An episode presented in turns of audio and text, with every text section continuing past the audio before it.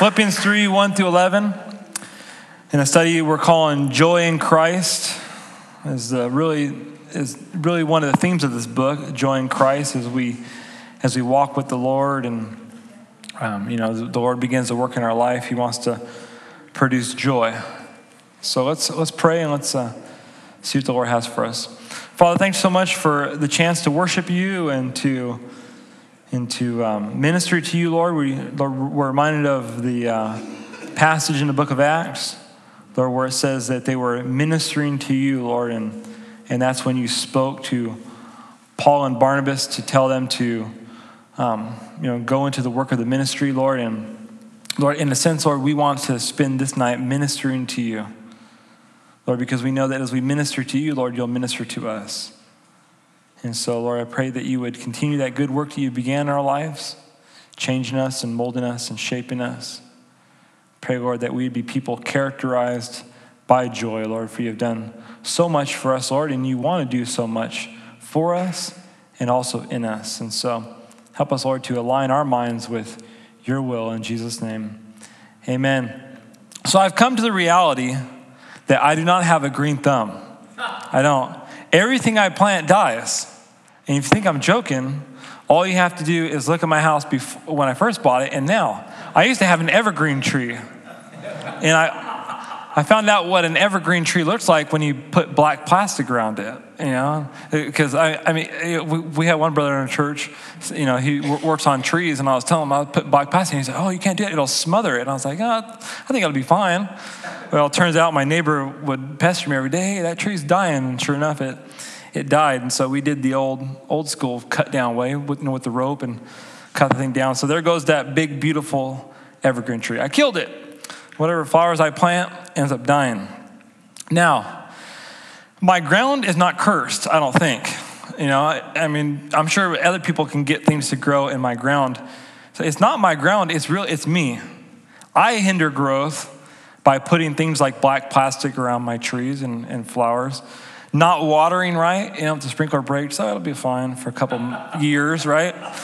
Or not doing the things like I should, right? Like putting fertilizer down. Or if I do put fertilizer down, I put like a big old like pile, and I, and I wonder why the stuff dies underneath it because it, you know, just eats it up. So maybe you can give me some lessons after church. But either way, I'm the root and the cause of it all. Now, what in the world does this have to do with our life in Christ? In the passage before this evening? Nothing. I just wanted to kind of get that out, right? Because springtime, I, I really did. No, Paul commands us to rejoice in the Lord. He says, rejoice in the Lord. Now, as a believer, you and I can have joy as we walk with Christ. Paul in Galatians 5, we talked about it a couple times so far in our studies. He says, one of the characteristics of the fruit of the Spirit is joy. He said, here's the fruit of the Spirit love, joy right? And peace, patience, kindness, goodness, faithfulness. But joy is that characteristic that should come from our life as we're in Christ. Now, just as God has established that grass, trees, and other vegetation grow naturally in good ground and conditions, even so, joy should come forth naturally or even supernaturally, better put, as we walk with Christ. Now, the good thing about joy, in contrast to grass and things like that, is our joy is not based on circumstances or conditions like natural fruit. Regardless of wind or rain or freezes, whatever Satan might come to bring our way, you know, whatever he might you know, bring against our life, the Lord, as we abide in him, will bring forth joy from our life. He'll give us the power to abide and to bring forth joy. Now, while circumstances and situations can hinder our joy, there are elements that can do so. And that element is you and I. We can choose to not apply the principles of Scripture or to not abide in Christ and thus hinder the growth and the joy that the Lord wants to do in our life. A case in point is Jesus' parable of the sower in the Gospels. You know, and he referred to the grounds there. He says, in reality, there are four different types of hearts, and the sower went out to sow seed, and some seed fell on the, on the wayside, which is the hard, beaten path. The birds of the air came and ate it up. And it said, then some seed fell on the stony ground and, you know, shallow. So the seed went in and planted. And, you know, as it grew up, the, the sun came out and scorched it because it didn't have roots planted down. Some seed fell on the crowded ground with all the thorns, but as soon as the plant started growing up, the thorns choked it out. And then finally he says, but then some fell on the good ground, the ground that was plowed, and, and that was the ground that produced fruit and fruit that remains. And then he said, these are conditions of the heart, the hard heart, the heart that is not open to the work of the Lord. And then you have the shallow heart, the heart that hears things, but they don't apply it. And then you have the crowded heart, the heart that hears it, but they're too consumed with the cares of this world. But then you have the good heart, the heart who hears, but, but then also applies. And so the Lord wants to give us joy. He wants us to grow, but we need to make sure that we're not the one putting the black plastic around things, trying to manufacture something that in reality will hinder our growth. And that's what Paul talks about here in this passage because there were people who were doing that. Paul begins his chapter and says, Hey, rejoice in the Lord. And then right after he says that, then he starts talking about these false teachers. And these false teachers were people who were going to try to hinder their joy. They were, they were people who are going to try to hinder their growth by a manufactured false religion, by a works based religion. Paul says, No, you can't have abiding joy following their teachings. You can't grow following their teachings. Only as you abide in Christ and continue to walk as he instructed us can we have joy. So we're going to look at Paul tonight as a growth consultant for us as we seek to bring forth fruit in our life. And as we work through this text, we'll learn some very important principles to apply that will help us to abide in joy and to continue to grow. So, the first thing that we learn is in the first part of verse 1, we learn that we can walk in joy by obeying the word of God. Very simply, Paul says, Finally, my brethren, rejoice in the Lord. And so Paul begins by saying, Finally, he's not done yet. He's not, you know, as some Bible teachers do when they've been taught, teaching for about 50 or 60 minutes. They say, you know, this is my last point, and then they go on for another 25 or 30 minutes kind of thing. No, really, finally means that he's changing the subject. He's changing the subject for what he just got done talking about in chapter two. And Now in chapter three, he's changing his focus to talking about remaining in joy by looking out for these false teachers and then, second, next week we'll look at how he talks about pressing forward victoriously in the race that the Lord has called us to run. For now, Paul addresses his audience, who we know are believers. He calls them brethren. And so, once again, we talk about this again. As we're in Christ, the Lord has given us the power to do things. So, whatever we're talking about, we always need to bring it back to the fact that because I'm a believer, I can do it. Sometimes I feel like we say this over and over and over, but it's something that we need to be reminded of. Whether we're talking about holiness, whether we're talking about joy, whether we're talking about peace, whether whatever it might be, if you're a believer and the Lord tells you to do it, well then he's given you the power to do it. And so Paul says, "Hey guys, you're a believer. Rejoice in the Lord." It's pretty simple. He doesn't really give them the whole formula to do it. He just says to do it because the Lord's calling is also his enabling. If the Lord tells you to do something, then we also have the power to do it because we're in Christ. Now, as we talk about walking in joy and, you know, feeling joy, sometimes, if we're honest, you might be a person who says, well, that's just not me. I'm just not a joyful person, maybe you say. You're more like Eeyore on Winnie the Pooh. You're a realist, right? Oh, you know, kind of ho hum. Now, this might actually be your personality naturally. It might be. Maybe you might not be a person who always feels joyful. And that's fine. You don't, you know, you don't have to be try to you know be something that you're not. Maybe it's not you, but maybe it's your circumstances. Many in our church are facing tough times, and our prayers are with them. I mean, they're facing tough times that we, most of us can't even understand, and all, all we can say is, "Man, the Lord is with them, and their grace, His grace, is with them." So we're not saying that it, you know this is easy. But no doubt there are also many in the church in Philippi that could feel the same way and that were going through many of the same things. I mean, there were many who were suffering physically for the gospel. And in chapter um, 1 and 2, Paul says, Hey guys, don't fear. You know, don't fear. Even if this persecution comes to you, don't fear. But rejoice the fact that the Lord has counted you worthy to suffer for his name. And so they were in tough situations. But despite all this, Paul encouraged them with the command to rejoice in the Lord. So, this encouragement can really be looked at as a promise. It's God's enabling for us to do so as we walk with Him. It's kind of like the psalmist saying, Hey, bless the Lord, O my soul, and all that is within me. The psalmist experienced a true time of not really feeling joy at that moment, but yet he knew that joy was available to him as he choose as he chose to bless the Lord. And even so, that's what Paul's saying here. Hey, rejoice in the Lord, regardless of the situation you find yourself, regardless of how you feel. Rejoice in the Lord, and as you do so, the Lord will give you joy. Now, second, in the rest of verse one, and also into verse two, we learn that there are um, that if we're to remain in joy, we must beware of false teachers. And so he says, For me to write the same things to you is not tedious, for you it is safe. Beware of dogs, beware of evil workers, beware of the mutilation. So, one of Paul's greatest themes in his letters, besides the grace of God and the mysteries of the church age, you know, talking about these things that were not really known, but now the Lord is revealing through him. One of those main things that he talks about a lot is abiding in pure doctrine and looking out for false teachers. I mean, really, if you read Paul's letters, a lot of his letters are as a result of false teachers. He said, Hey, I'm writing this to you because there's these guys, and let me spend a couple chapters talking about these guys. And so Paul didn't feel that it was tedious for him or even unimportant for him to warn them about false teachers and then also to give them pure doctrine. It was essential for Paul as a pastor. He felt that it was a necessity for him to teach the word and to warn them of false teaching. A church does not te- that does not teach the Bible and address false teaching is committing a safety violation, right? I mean, Uh, or, or, organizations and groups, a safety violation is a bad thing. It's a mishap, right? You, you don't want a mishap, especially you guys, you know, are in the Navy world and the community. It's bad. ORM, right? I mean, you have to, you know, as you think safety your, your whole life and everything you do. Well, to not teach the Bible is a safety violation.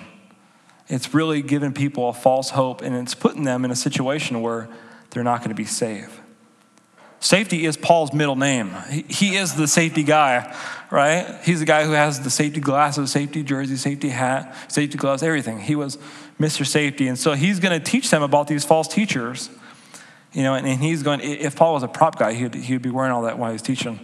You know, but, you know, he's going to tell them about these false teachers and he's going to warn them about their tactics and really who they were. He, in, you know, in reality, he didn't want them to get sidetracked. So notice some of these characteristics that Paul points out. He's first he says they were dogs. It's not like one of those things like where my dogs at kind of thing. It's really he said they are dogs. That's who they were.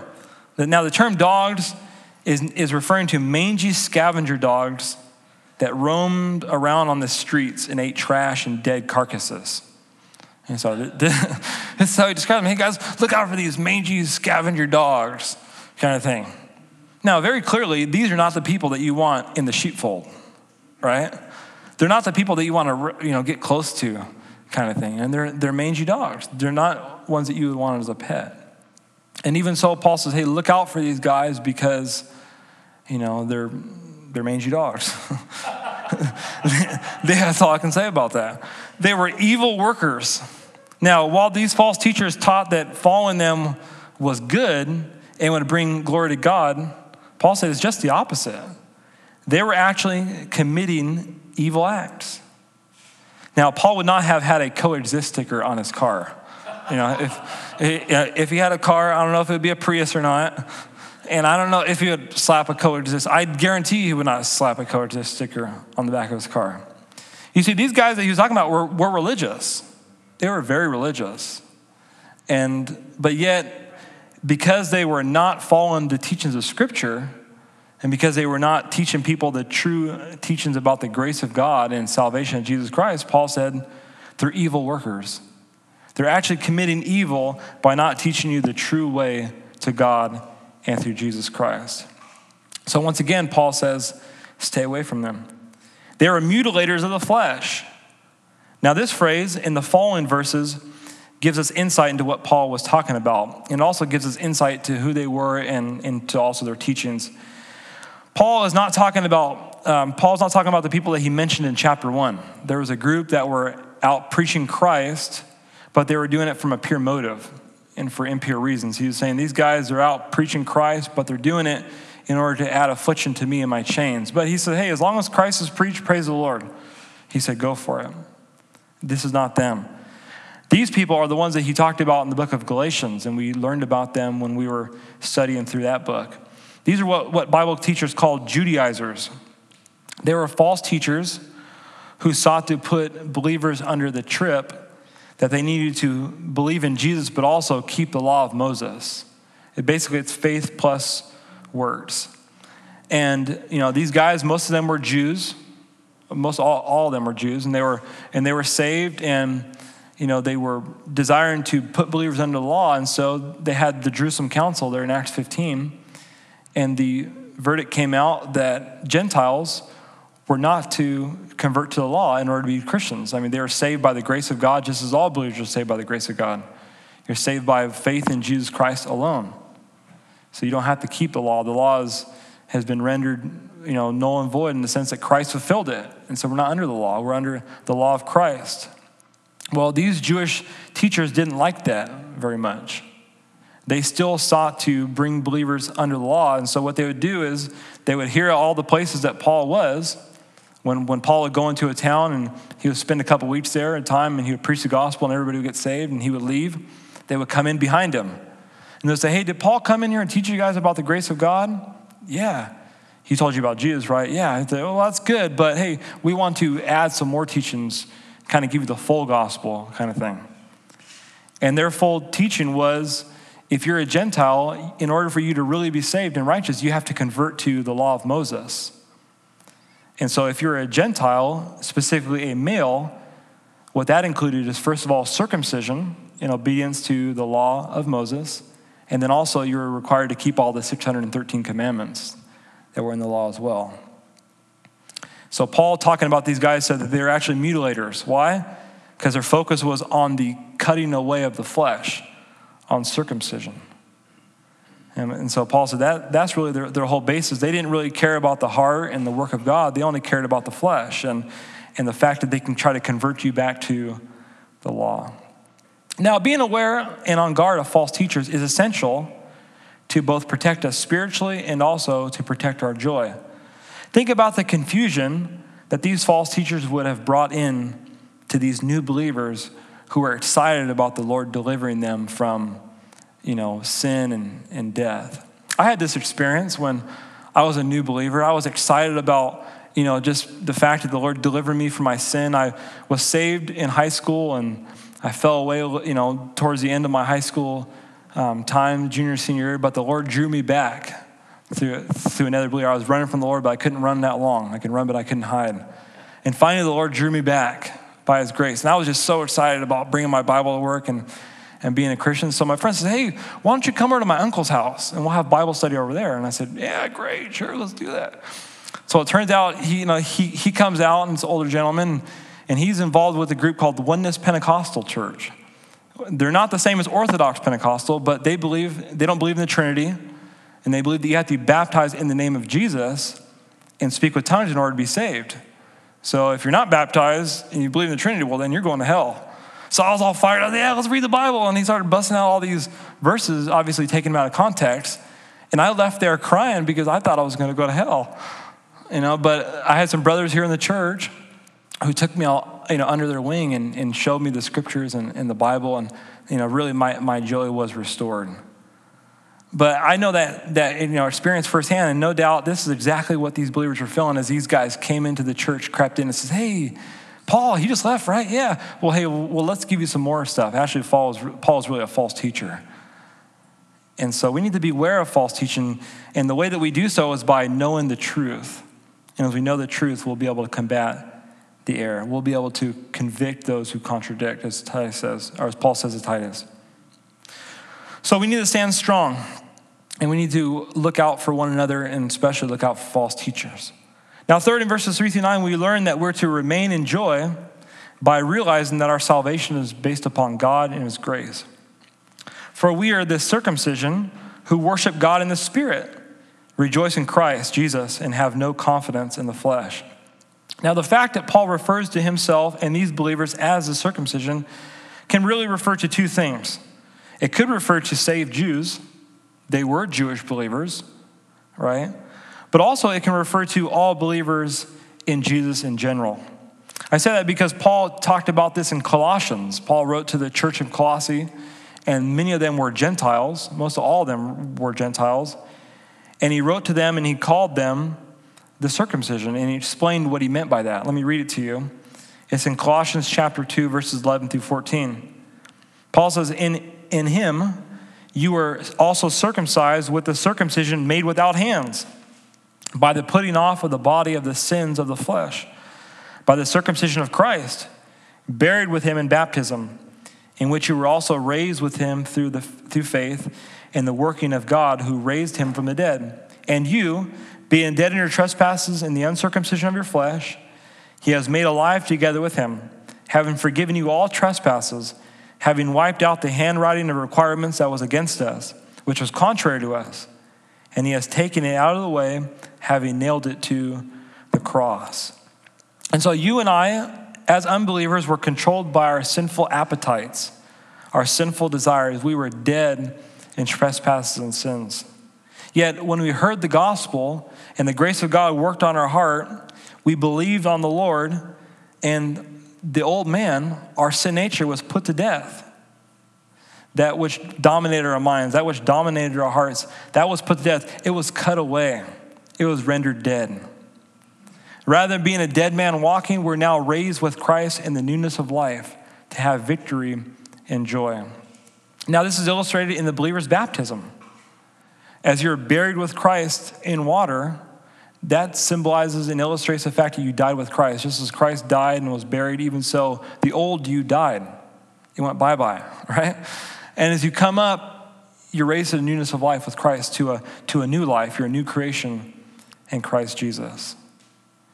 Now, notice Paul links this newness of life with the fact that the law was fulfilled. It says the handwriting of requirements of the law was fulfilled in Christ, it was taken away. And the reason why the law has been taken away is because Christ fulfilled the law. The law was only temporary until it can be totally fulfilled.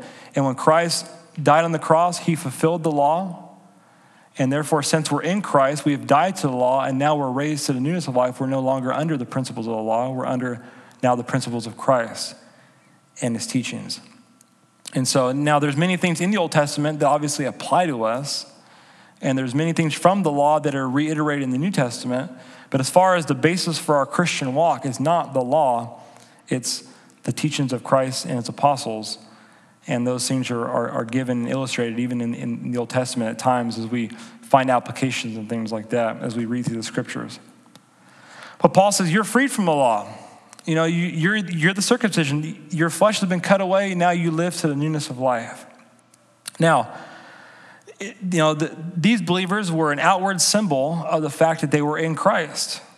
And just as, you know, circumcision was an outward, you know, ritual, which demonstrate that a person was under the law of Moses, even so, these believers' lives were now evidence to the world that they were in Christ.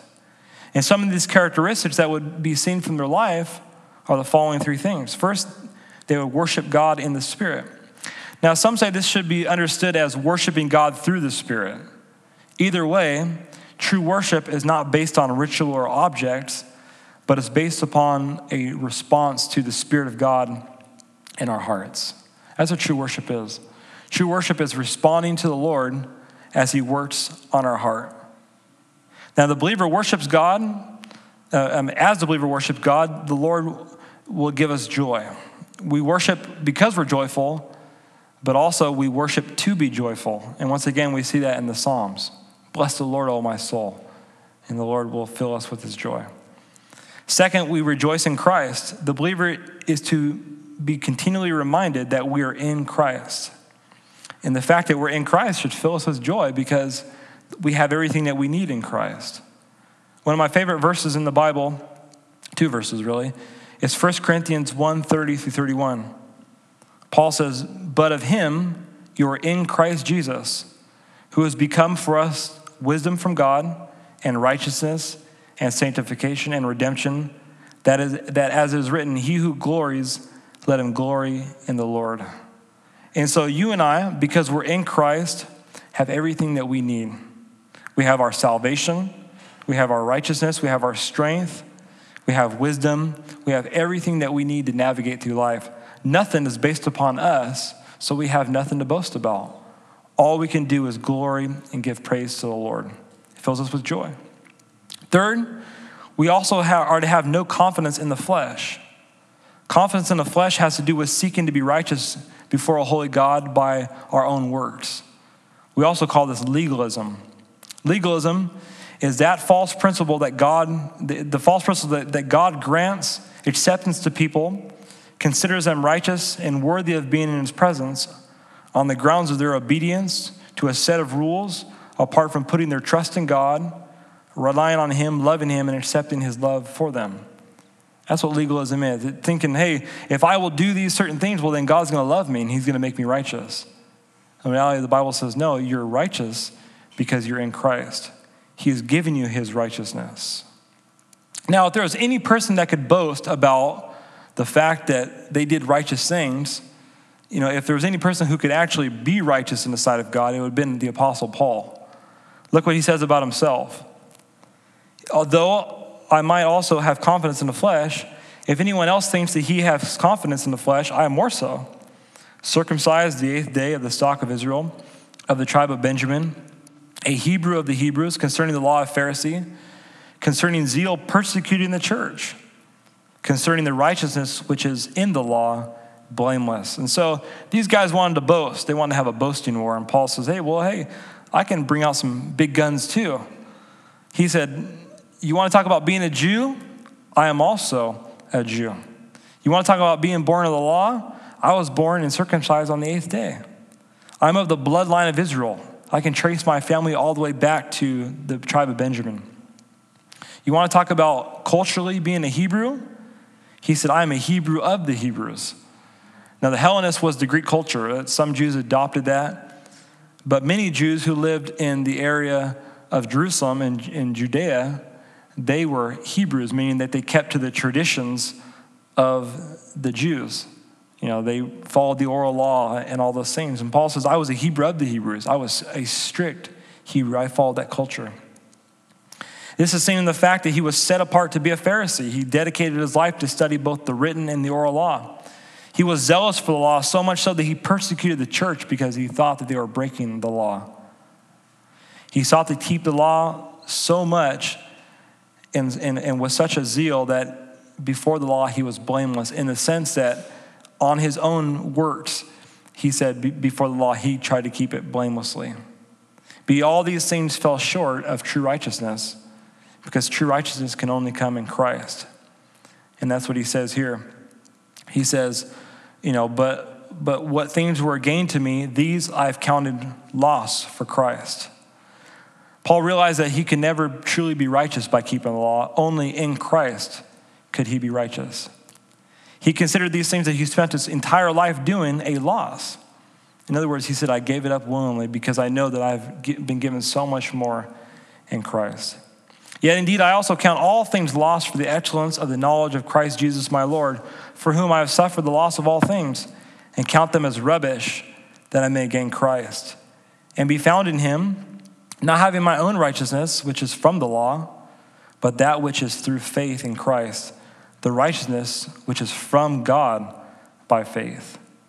So Paul counted all things in the past as rubbish. He considered them nothing compared to the excellence of the knowledge of Christ Jesus. The fact that he knew the gospel, the fact that he knew that a holy God will give him his righteousness by faith alone in Jesus just blew Paul's mind, caused him to rejoice. Now, if you're to remain in joy, then we need to follow Paul's example. Turn from legalism and abide in grace. And as we do so, the Lord, his, his joy will continue to fill our hearts.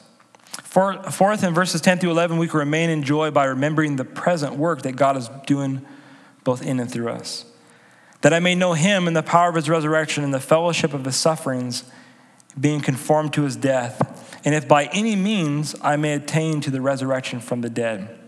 So God's work in Paul's life did not end with his salvation, it was continuing on. You see, we're saved by faith alone, but the faith that saves is never alone. God wants to produce good works in our life. Paul said, I have a simple desire to know Jesus more and more each day Paul wanted to know God more and more, and he wanted to know this power that is now living in him and desiring to work through him. The same power that raised Jesus from the dead is now living in you and I. And Paul says, I want to know more about that. He was stirred up to do so. Paul's understanding of Christ and God's power equipped him to stand strong even in the trials and tribulations that he faced. He counted his sufferings a joy and an honor because he knew that he was being conformed to the image of the Lord as he drew closer to Christ through these things, and finally he would be rewarded one day before the bema of Christ. Now, if we're to abide in joy, we need to, like Paul, remember the present work that God is doing in our life. God's work's not done, He has a lot more to do. But praise the Lord, as we learned in that video of Ruth, the Lord, through His providence, is doing that daily.